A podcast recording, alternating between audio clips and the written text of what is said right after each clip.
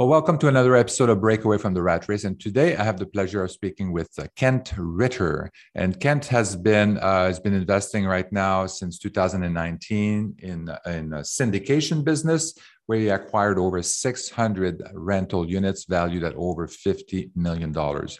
Prior to that, uh, Kent was uh, leading the private select business unit out of uh, Birge and Held Asset Management and that's where it's kind of his uh, his real estate MBA, uh, as he calls it, where he learned how to to really manage uh, like 1.5 billion dollars in assets and uh, totaling about 15,000 units. And prior to that, Kent was a, a partner in a management consulting firm. And um, so he played a central role in growing the business up to 95 employees. And he sold that business uh, after that. And we're going to talk about that how after he sold our, his business kind of how he used this uh, this asset to get kick started in real estate. Uh, kent on top of that is the host of a very successful podcast called ritter on real estate. So you may want to follow that as well. Kent welcome to the show. Thanks eric. Appreciate having me on. Oh my, my pleasure. So that's that's great so great, great story, management consulting. Uh, so you learn quite a bit about, uh, you know, all the, so I, I did some of that as well. And you kind of learn a lot about all the different businesses. And uh, so I really, if you love business, doing management consulting is, is fantastic for that because you do these projects and then, you know, and then you learn the business, pharmaceutical business, and then you go in biotech and then you go into all kinds of things. But t- tell me more about your experience and what you what you got out of that management experience. Yeah, I mean, what you described is exactly why I became a management consultant in the first place, is because uh, I, you know, I knew from from being a small child that that I wanted to own my own business, and and I later learned that that was called being an entrepreneur. Uh, but but I didn't know what kind of business I wanted. I just knew, I just knew I wanted to have my own, right? Um, and and so you know, as I was going through college, I mean, I kept that same mindset. I still didn't really know what I wanted to do, but I, I went to business school because, um, again, I wanted to learn about business, and I knew one day this would all come together into something. And um, as I was as I was looking at what I wanted to do next, I actually I did a, an internship as an accountant uh, between my junior and senior year, and that was enough to tell me I did not want to be an accountant. So, okay, so I. Uh, but it didn't kill your business uh, entrepreneurship no, spirit. Okay. No, it just killed my my accounting double major. I, yeah. I, I ended like nine credit hours short because I went back my senior year and it was like no more accounting. so, but I still got the finance degree in the econ. So, um, but anyway, I I had an opportunity to to join a management consulting firm. And I thought that was a great opportunity because coming out of school, because again, I would get to see a lot of different businesses, understand how businesses work, get to solve problems. Uh, I, I, knew I didn't, I, I, didn't want to be stuck in a cubicle. Like I knew that wasn't me from the accounting internship. So I get to travel around, do all that stuff. Right. And so I did that for 12 years. I, I traveled around the country, helping, helping different businesses solve big problems essentially. And, and yeah, like you said, you learn, what makes businesses successful, what makes them unsuccessful, more more of like the what not to do than the what to do because they don't call you when it's going well. Mm-hmm. Um, but but you look, really get to learn like the levers that make businesses work and like what really matters. And uh, you know, I look at real estate at the scale that I do it, buying these large apartment buildings as buying businesses. I mean, we're not buying a house; we're buying a business. It's got revenue and expenses, uh, you know, and it, has been cash flowing typically for 30 or 40 years. Uh, and so it's really how do you optimize that business just like any other mm-hmm. business? How do you yeah. decrease expenses? How do you increase revenue? How do you do better marketing? Right.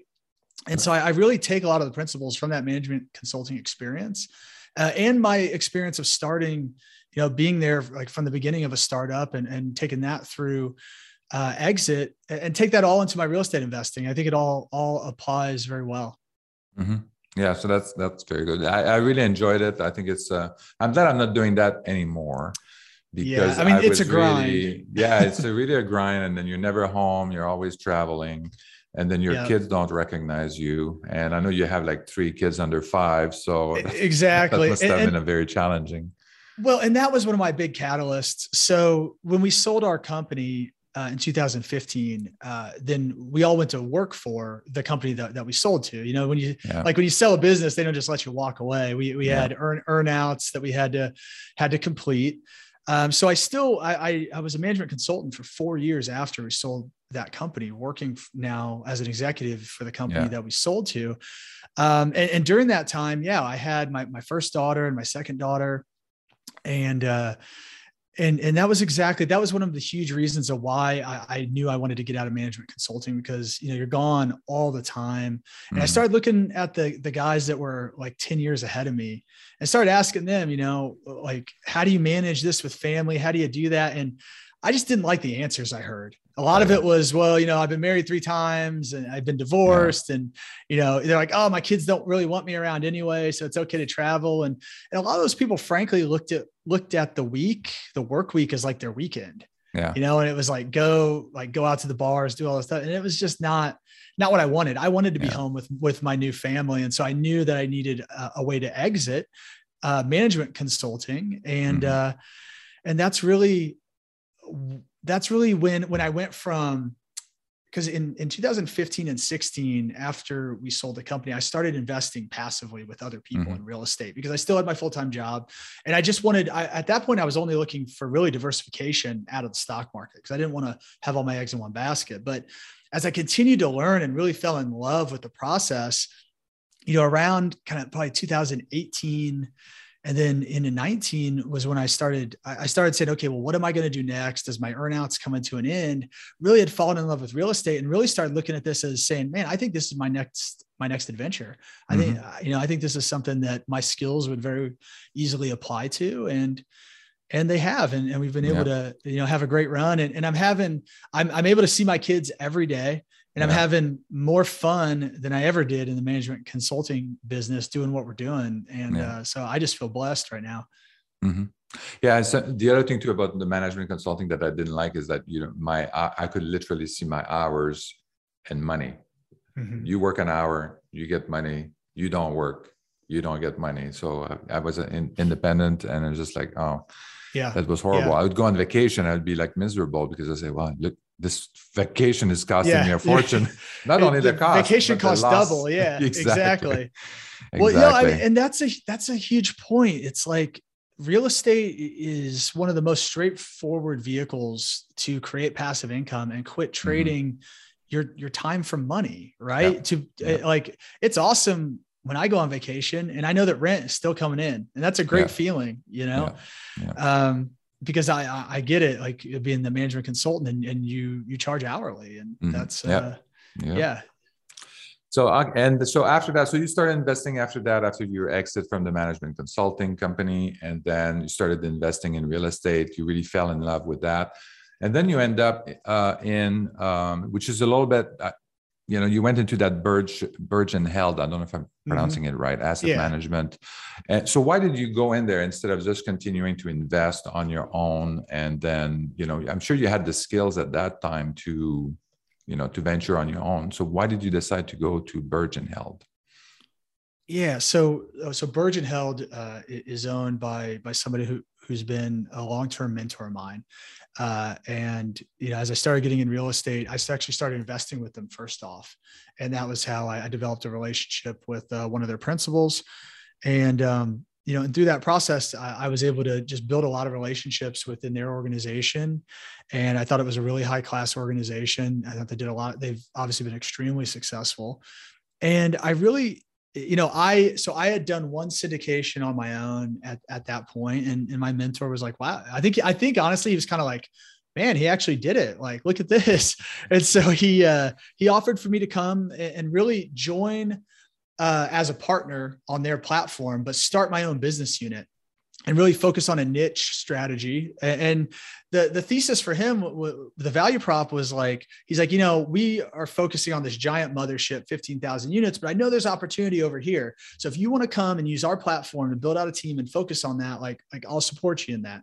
And we created a separate LLC, a separate partnership, and we and kind of went oh, out. I see. Uh, went out and did that, and uh, hmm. but I was able so to. That was to, that private select business unit. So that was a, exactly an entity within the bigger entity. Exactly. Oh, so it was kind of like a startup within like a big corporation. Yeah, yeah. And oh, so, great, great. I, like, I was hiring my own team, and we were, le- but I was able to leverage a lot of their back office, you know, their accounting and HR and different nice, things, nice. and uh, and pay kind of a corporate allocation to do that. But um, so the you asked the reason I did that and didn't keep just keep going on my own. So I had to to make a decision on like, do I want to be you know a big fish in a small pond or a smaller fish in a really big pond right? Yeah. and i and i i look at this as a 30 year career for me. I mean i yeah. actually just turned 37 yesterday and i think this is something i could do for, for, thank you. But i think this is something i could do the rest of my life. So i looked at the i looked at it saying you know what at the very least if it doesn't work out i'm going to come out of this learning a ton with a much better network and a great pedigree right of being mm-hmm. at a, a top private equity firm so um, so that's how I looked at it. And, and, you know, it was a great experience. Uh, I led four acquisitions with them, raised all the equity, sourced the debt, really did it from beginning to end. Uh, we did four deals together uh, in 2020 and, um, and it was a great learning experience. And so I came out of it, you know, more confident than ever that as I went back, decided it was the right path for me to be back out on my own, the entrepreneur yeah. I am, wanting to have my own business. I just felt so much more secure in the knowledge that I'd had and the track record uh, in doing that. And so yeah. that was that was why I did it. Um, and now, you know, since June of this year, I've been back out on my own, and we've we've closed on 181 units in mm-hmm. three different transactions, and uh, we're just rocking and rolling from there. Wow, that's great. So uh, the uh, yeah, I mean, so it sounds like that, yeah, that private select that, that was a great kind of like I would say uh, like a safe environment where you can kind of like uh, experience and say, okay, yeah, this is what I'm doing, and uh, my business, and I can really do this on my own, and you know, this is this is great. It's a safe yeah. environment. You learn everything. You have access to all these resources and, and the cool um, thing was the cool thing was because of their scale, uh, we were able mm. to do some really cool things with with yeah. different vendors. So I started a technology committee when I was there because I've always been very tech forward, and all the consulting yeah. that we did was very tech forward. And so I was able to to really bring that kind of tech mindset, I think, into into the company and we started a technology committee and we were able to do some cool stuff like uh, implement uh, smart locks and self-guided tours, which, which, are now being implemented across the portfolio, but started with the little group that I yeah. had, and and even uh, centralizing uh, le- some leasing, like lead generation from leasing, yeah. and use, doing that in a centralized call center model versus. Uh, you know, relying on on the property managers to do that, and yeah. it's it's had a substantial impact on that firm's portfolio. And so I'm, I'm proud of those things I was able to do. I wouldn't have been able to do that starting on my own. You got to mm-hmm. have a decent, decent scale. But now I know what I want to grow into as I grow my business. Yeah, yeah. The uh, the other thing too that you mentioned, and I think people would kind of like I would kind of like uh, pass it over, but I think this is very important. You mentioned something about being the not being the small fish in a big pond and try to find the pond of the right size basically for your business. And i can't emphasize that enough because i think what uh, what i'm seeing too and it, it was the same for me.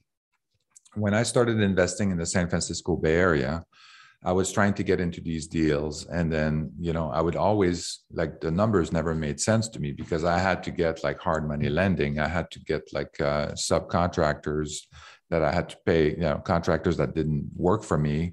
I had to go and get them, and everybody was uh, I had to pay the realtors and all of that kind of stuff. And the num- numbers really at the end didn't make sense. I was making like two percent return, and I would putting I was putting like lots of money at risk for that mm-hmm. over a number of years to get that done, and. Um, and that's because I was I was the small fish. I didn't have enough money really to play in that pond, and uh, everybody was just like, "Oh yeah, that that's only two million. They would put two million dollars down." Or for me, mm-hmm. like it's mm-hmm. like, "Oh, I need to get right. some money for that." Yeah. Uh, but really finding, and then we that's when uh, one of the reasons why I moved to uh, not moved, but I started investing out of state. Started investing in Memphis, Cleveland, St. Louis, where my my money was going a lot further, mm-hmm. and. Um, I was able to kind of like work with contractors and all of that. And I think that's important because you you find the right place to invest that where you it's the right size, the market is it fits your your economics, and um, so I think this I think that's a I just wanted to mention that that's something that's very yeah.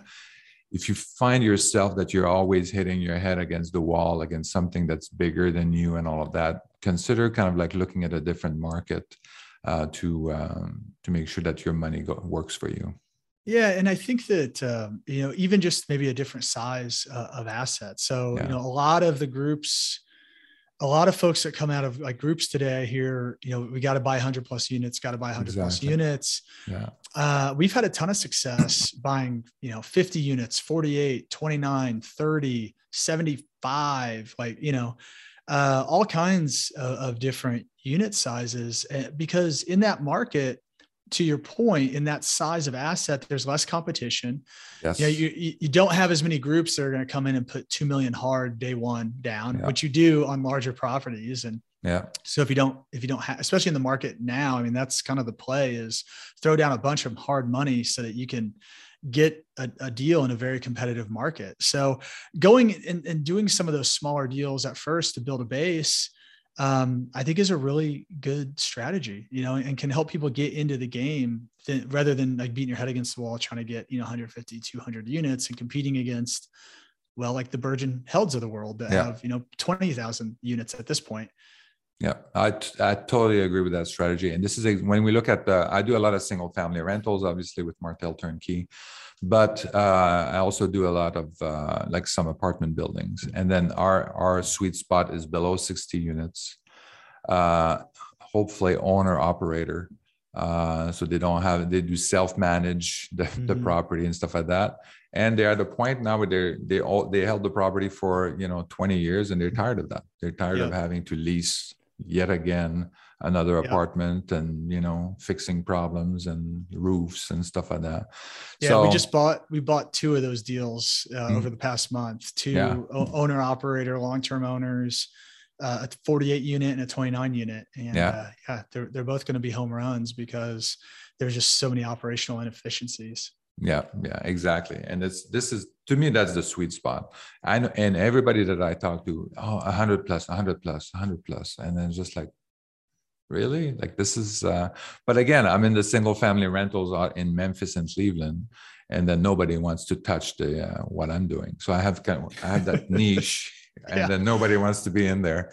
Yeah. you know and it's highly transactional. I mean we do 120 uh, single family rentals uh, a year nobody wants to do that because it's like no you don't make enough money and all of that but yeah. So yeah so that's that's very good. So you started uh, back to you kent. Uh, so hudson investing so now you've been so you, you leave that private select business and then that must be hard. That's that's a hard thing because it's you're leaving a place of comfort with uh, Birge and Held and now you're you're venturing on your own. So what t- tell me talk about that transition over to uh, to your own company. Yeah i mean it, it is a hard decision. You know it's hard to leave a place of comfort and get out of your comfort zone. And uh but for for me it, it just it, it, continuously came back to kind of this i guess desire uh, I, i've always had to to have my own business and, and run my own business. And and i know that I know I'm good at building teams and I'm good at building culture because I've done it before. I've done it for my own company, I've done it for other organizations. And I knew that I, I wanted to ultimately build the company like with my own culture and, and kind of my own image and, and, build my own team and and really be able to just uh, be, you know kind of uh, control is the wrong word, but be able yeah. to build the, the team as, yeah. as I wish with the culture lead, that I lead. wish. And yeah, and, and that was ultimately what it was all about. It was okay, you know, am I going to build this kind of under their umbrella or am I going to take the additional risk and, and really do what I want to do on my own? And, and luckily I was in a, I put myself in a financial position to have, you know, some, some nest egg put away to be able to, to float, you know, for a while. So I basically had, um, you know, we, we had sold some real estate and we had um, done a few things to position us so that we had a couple of years of, you know, expenses socked away in a savings account that I could put toward that and, and put money towards starting the business, you know, so we were able to be well capitalized from the beginning. Mm-hmm. And so I felt and and I just at that point I had I had the confidence to say, you know, I know I can do this. I know I'm going to be successful and um, and I think that's a lot of work on limiting beliefs and mindset and other things. Yeah, but but yeah. I've been able to get myself there, uh, and I just I, I knew I was going to be successful. And we've had a great run in the first gosh, I mean, we're we're almost six months here, not even. Mm-hmm. And so uh, I've been super happy with it, and now we're just continuing to grow. Yeah. Oh yeah. So I, and it's yeah. So this is often people are talking. You know, they they come from an environment where they it's their life is very very tough, and then you know they make a decision and you know they go somewhere. But there's something to be said about being in in a comfort zone, being a, leading a very comfortable life and then deciding to leave that behind to start your own and then taking more risks. So there's a this uh, so no yeah. matter what you know where you are today uh, if this is something that you want to do i mean you're you need to kind of like make that decision make that jump. If this is otherwise you know you have only one life to live so uh, might as well live it on your own terms.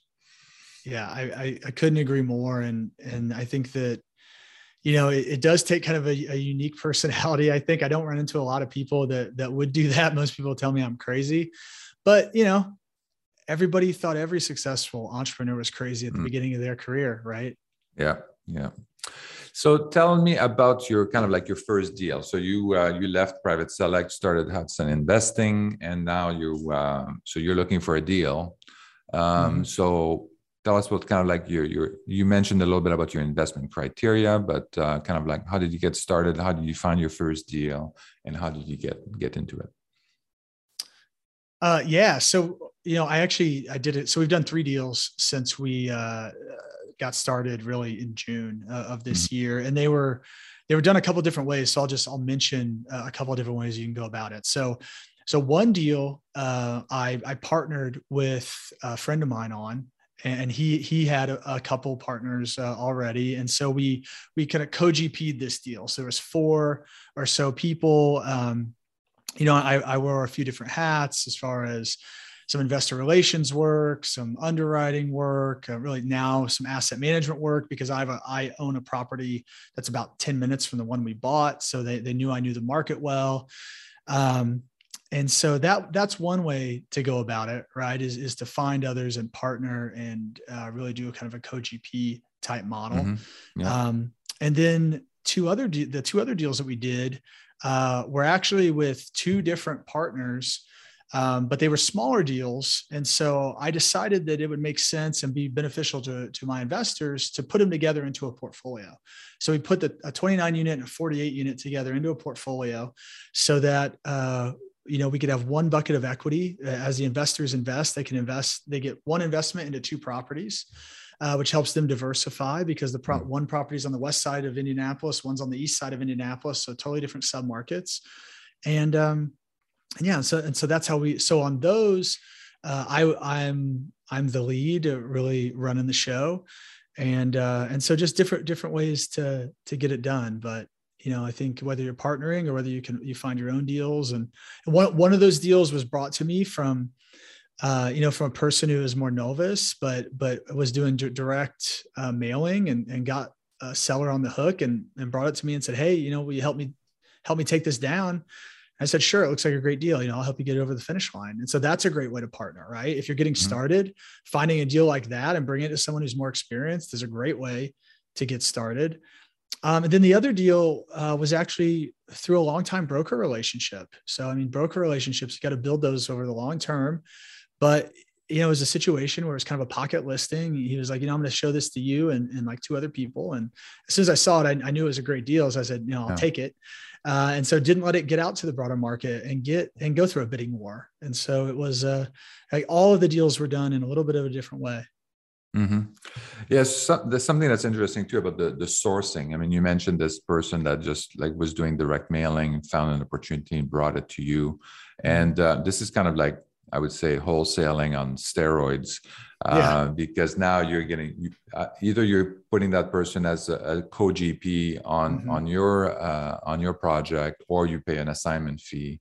Yeah, but um, you know, I know a lot of people they don't have the money up front, right? So they uh, and they especially don't have the money for for a big project like a 40 unit apartment building. So so this is a great way. So if you're listening and you know how to find these deals, sourcing these uh, these uh, apartment buildings and stuff like that, so then networking with uh, investors like Kent and uh, you know and just contacting yeah. them and say, hey, I have this deal in blah blah blah is this something that would interest you? And um, so i mean this this is why we, we keep saying you don't always need money. Like if you have a good if you find a deal if you know how to find the deal and how to present the deal you can the money is not the problem. The money yeah i mean can, you can find the money. Yeah I, I would definitely argue right now in the market we're in it's harder to find deals than it is to find money. Yeah that's you right. know and uh and so i think that's a great way to add value is is to be out sourcing deals and putting that sweat equity in. And yeah i made him i made him a part of the gp so he gets a gp interest and it's mutually beneficial because you know i live about an hour from the property. He lives about 10 minutes away and so he's really uh, leading asset management. And then i'm mm-hmm. able to just kind of advise but he's able to really go and execute. Yeah no, that's is great. Uh, the other thing too that I like is that you kind of, uh, I mean, and this is true of a lot of uh, businesses, a lot of uh, real estate projects that uh, that we do, is it's every deal is a little bit different. You kind of structure it a little bit differently because of oh, you know you have this other investors that you want to do a joint venture with or co-GP and stuff like that. Mm-hmm. So tell me about kind of like that that flexibility, that the ability to kind of like structure the deal to the appropriate uh, situation. I would say. Yeah, I, I, think in real estate you just have to be creative, and, and you have to. It's kind of just an understanding that you can do whatever you want pretty much. You just have to have to have the attorneys uh, that are knowledgeable enough to structure it in the right way and, and know that it's possible right? And so we've done deals a lot of different ways. Um, even within the properties that i was talking about like that 48 unit uh, so an interesting story on that one is uh, the day that I, I, handed the seller the contract, the PSA, was the day that Biden announced uh, the, his new his new tax plan, and, and at that point, the tap capital gains could could double, right? Yeah. And so the seller balked, and yeah. and it was under LOI, but he didn't want to sign the contract because he was like, I'm not sure I want to sell it if my capital gains are going to be double. He's like, I might just hold on to it. Uh, because I, I was willing to make this much profit, but not if I have to pay double the taxes. Mm-hmm. And so um, it took about a month of negotiating with him and coming back to the table three times and then away and back and away um, to to structure a deal that worked for both sides. And, yeah. and, we ended up, you know, I had to take a little risk on that uh, a little more risk than I typically would have uh, to get him to sign the contract. But I was fairly certain that nothing material was going to happen with capital gains before we got the thing closed. But yeah. I gave him I gave him an, a 30 day out. So during the yeah. due diligence period, either of us could walk away. Uh, for the first 30 days. And that's not something, you know, you would typically do because typically the seller just wants to sell it and they're not gonna, they're not gonna walk away. It's very non-standard. But it, it was a compromise that allowed me to ultimately get the deal done. And yeah. I had to take on a little more risk, but to me, it was worth it because I, I felt that the probability of that happening was pretty small. And over that month, I built a relationship with the seller and with his son. And, uh, you know, I had to take their word for it a little bit. Yeah. Yeah. I think people don't understand exactly how the system works, too. I mean, the fact that the president, not just Biden, but any president says, oh, this is what I want to do. I want to cut the right. taxes or increase right. the taxes or whatever. It has to go through Congress. And uh, yeah. by the time it gets through this, I mean, it's going to be completely different. Yeah. And so, and, and, that was a lot of that work in that month was, was education with the yeah. seller of educating him and, and, and making sure that he was speaking with an accountant and an attorney and that they yeah. were able to like I was saying that, but that he heard it from other parties as well. Yeah, and I think ultimately yeah. that's what helped him get comfortable that, okay, like it's not just going to happen overnight. And, yeah, exactly. You know, they're, they're not going to come, come get you later and, and take half your money type thing. So yeah, yeah, yeah. Yeah. Yeah. That education. I, I think when you're working with like mom and pop, I think kind of has a bad connotation. I mean, it's not necessarily a negative thing. It's just that he, he, it was the only property he owned and he self-managed it yeah. and he's just not really a real estate professional. Yeah. And um, but when you're working with folks like that, you, you just have to do a little more handholding. Mm-hmm. And and that was a big lesson learned uh, for me on, on those deals was you just have to be willing to do more and maybe things that aren't necessarily like your job as as the buyer, but mm-hmm. it's all it's just all about getting the deal done. It's yeah. like you know do whatever you have to to get the deal done. Yeah, I think it comes to you kind of in terms of uh, as the investor or the buyer uh, to kind of like come with some credibility um, to and then kind of like um, I would say like authenticity. So they say, mm-hmm. you know, this is where I'm coming from, and you know, this is why I want to buy your property and all of that. And so I think it's it's kind of interesting. When we bought uh, one of the apartment building that I bought in in Memphis, I mean, we again owner operator and now this guy's we we've bought uh, a couple of buildings from him as well uh, other buildings and then um, so it was kind of interesting because he didn't see the value in his own apartment building you know he said well you can increase the rent by you know 50% easy on these things. And oh no it's like this and yeah, yeah. Uh, and that's why he was kind of he was tired of it. He said you can't raise the rent and stuff like that. And you know we raised the rent you know uh, 50% or more on on that on that building. But you cannot you you know you know that and we share that with him we think we can do this and he kind of uh, said oh no there's no way you can do you yeah. shouldn't be spending money on renovating so when we're going to change this change that and so but, yeah, I mean, uh, you've, you've, got to have a vision for it, right? Yeah, exactly. You got you got to be able to see what the property can become, not yeah. not just what it is right now, but like I think another thing you said that is great is like, like you really have to have a passion for it. Mm-hmm. Like like like I like people ask people talk to me all the time because they want to be syndicators you know and, and I, and I tell them like look honestly if, if you don't love it like if you don't love doing the deals and you don't love the projects and love seeing the properties improved and come together which which i do yeah. like the juice the juice isn't worth the squeeze because you could make a solid you know 15 to 20 to north of 20 percent return annually mm. by just being a passive investor yeah. you know like yes you make more on uh as as running the deals but like if you don't love it it's not worth it. Go do something you love and then make another 20% on the side yeah, passively yeah. investing. Yeah. Yeah exactly. Yeah. So yeah speaking of which i mean why why do you you could do these deals probably on your own um you know these uh but you seem to be bringing all some other people. You always build a team and then you're doing these deals. So even all these deals you're all doing syndication even your your first deal that you co-gp so you had like syndication and stuff. Okay. yeah so so i've uh yeah i've been i've been a part of eight eight syndications. Okay.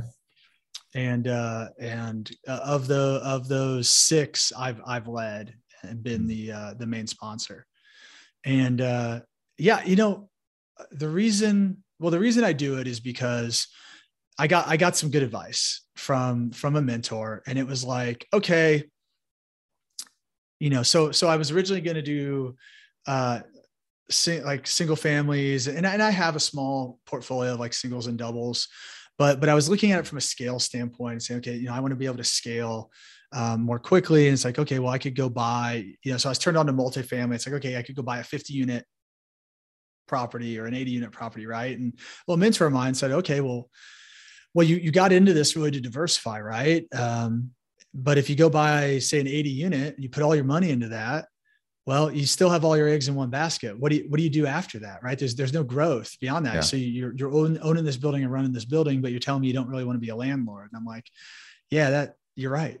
and so that's where I really got introduced to syndication and the idea mm. that you can um, you know, you can pool your money together with other people and go buy something bigger and better than you can on yourself, and also diversify across a bunch of properties versus having again all your eggs in one basket. So I really liked that concept, okay. um, and so that was why I really started syndicating. And then, and then honestly, I what I realized was the power of these type of investments and the returns that you can get, and and I just feel like there's I, I've got a mission now to like tell as many people about this as possible because a lot of people just don't know that you can invest in real estate in that way. And a lot of people are just stuck in their 401k doing the mutual fund thing and getting below average returns. And uh, and that's not a way to build wealth for retirement. And so mm-hmm. that was why I started my podcast. All these things. I was like, man, I didn't know about this. And I, I thought I was a pretty savvy investor. I was a, I was a finance major in college with a concentration on investing and all this. Right. And, uh, and so I was like, man, I, more people need to know about this. And it's so mm-hmm. cool now because I've been able to bring in so many of my friends and family into these deals. And and it wasn't the first deal because everybody was like, yeah, yeah, we'll we'll see how that one goes. And then, you know, yeah. but I, it was like the third or fourth deal where like the people that knew me, my friends and family started to be like, hey, what are you doing? Yeah, let me get in on that. But now it's cool. Like when they get their their distribution checks, they're all texting me like, hey, I just got my check. This is awesome. you know, and I just I, I love that about it. I feel mm-hmm. I feel like I can change people's lives by giving them uh, just a better financial position than than they could ever have without it. Mm-hmm, mm-hmm. Yep. Uh, so, what does your t- typical uh, kind of a capital stack look like for these buildings? Yeah, typical capital stack stack would be uh, 20 to 30 percent equity and uh, 70 to 80 percent debt. Okay. Okay. So we're, um, you know, and we're sourcing debt from either the a- agencies like Fannie Mae, Freddie Mac, or from mm-hmm. uh, local banks, community okay. banks. Oh yeah, wow. Uh, and then so for your uh, for your equity, you have how many investors are you trying to to get into these uh, these syndication?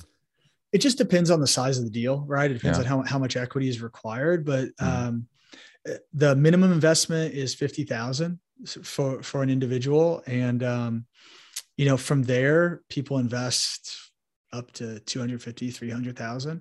It just, uh, I would, you know, the average investment is somewhere is about 65K because most oh, yeah. people are, most people are in at 50. But yep. then, you know, I have a few people that put a couple hundred thousand into every deal. Yeah. And so, you know, I've got about 160 investors uh, on my list and, um, and yeah, and and so it, it just depends on. It's always a first come first served basis, and it just depends on who's in it, kind of where they're at, how much liquidity they have, and, and if they're the first ones to the table. Mm-hmm. Oh, that's good. The um, so you must have a long list of kind of like investors uh, that uh, you know that you can tap into and tell them about the hey, there's a next project coming on and all that, right?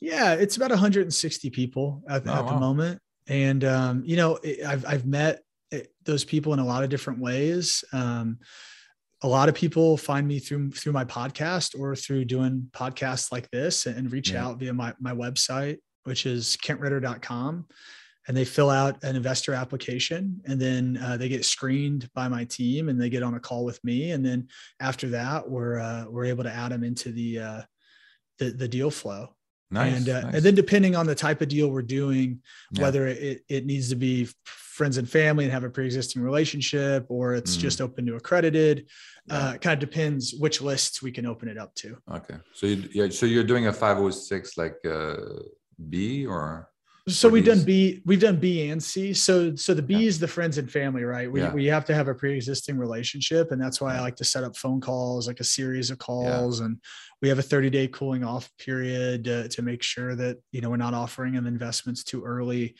Um, and so that's kind of you know there's a list over here, and then there there's the accredited folks, which you know if we're doing a 506c which we've been moving to more and more now as mm-hmm. as, as my investor base has grown yeah. um, you, you, know any accredited investor can access those so it, it, just depends on i mean we just make sure we're following the guidelines for the type yeah. of deal and the deal that makes sense sometimes on a smaller deal i'll just do a 506b because i know i can bring in a small group of like friends and family and mm-hmm. and, and that can be easier and it's nice to give folks access to yeah, exactly.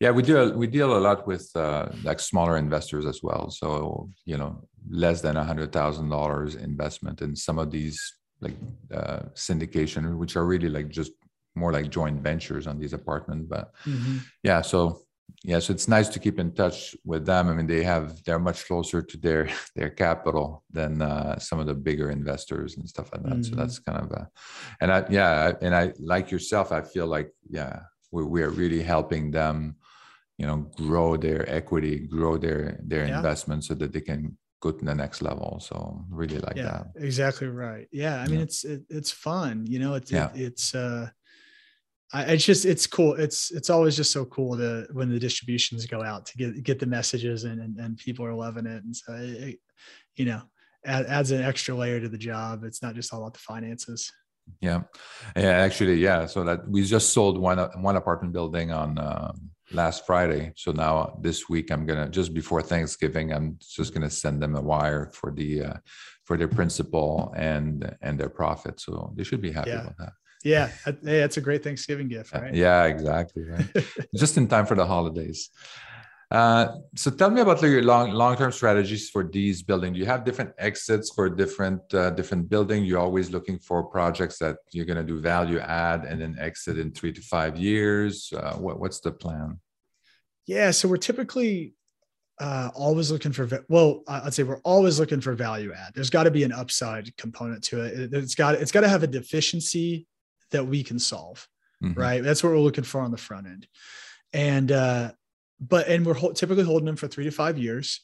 Um, but the exit and time frame is, is, property dependent, market dependent. You know, mm-hmm. um, depends on. But we always go into it thinking about what is the exit going to be, and I think that's critical. And I, and I yeah. think you always want to have a couple of exit strategies. Exactly. So it's like, okay, we can you know this one is in is in a market that is really up and coming there's a ton of growth so this is one that that we're going to refinance you know maybe we're going to refinance this one two or three times mm-hmm. you know we'll give all the investors their money back um, and just continue to let this thing run because it's got a lot a lot of legs right but mm-hmm. there could mm-hmm. be another property where there's you know, we buy it at a great basis and we know it's really just a basis play, right? Where we can we can buy it below the market and we can add a ton of value, but it's not in an area where we maybe believe there's there's really long-term growth coming or substantial growth. And so that's one that we want to create the value and then sell it when, when the value's been created. And so, and, and that might be more of like a two or three year hold. Um, and so it really just depends on the on the asset, kind of the vintage of the asset, the market, what's happening in the market. Um, but right now, just generally, I mean, I mean, with the the selling frenzy that is going on, with all the capital out there looking for deals, I think the more that the more quickly you can turn around your properties and get them back out on the market. I mean, you just you're creating a ton of value for investors. Like yeah. we just sold a property in June that we held for 21 months. We it was a five year hold is what we projected, but mm-hmm we could double the returns that we told the investors we'd get them in five years in 21 months. And so it was yeah. a no brainer. I know it's kind of uh, as yeah, same for us too. Like yeah, there's so much demand out there. It's kind of mm-hmm. Uh, you know I have people actually.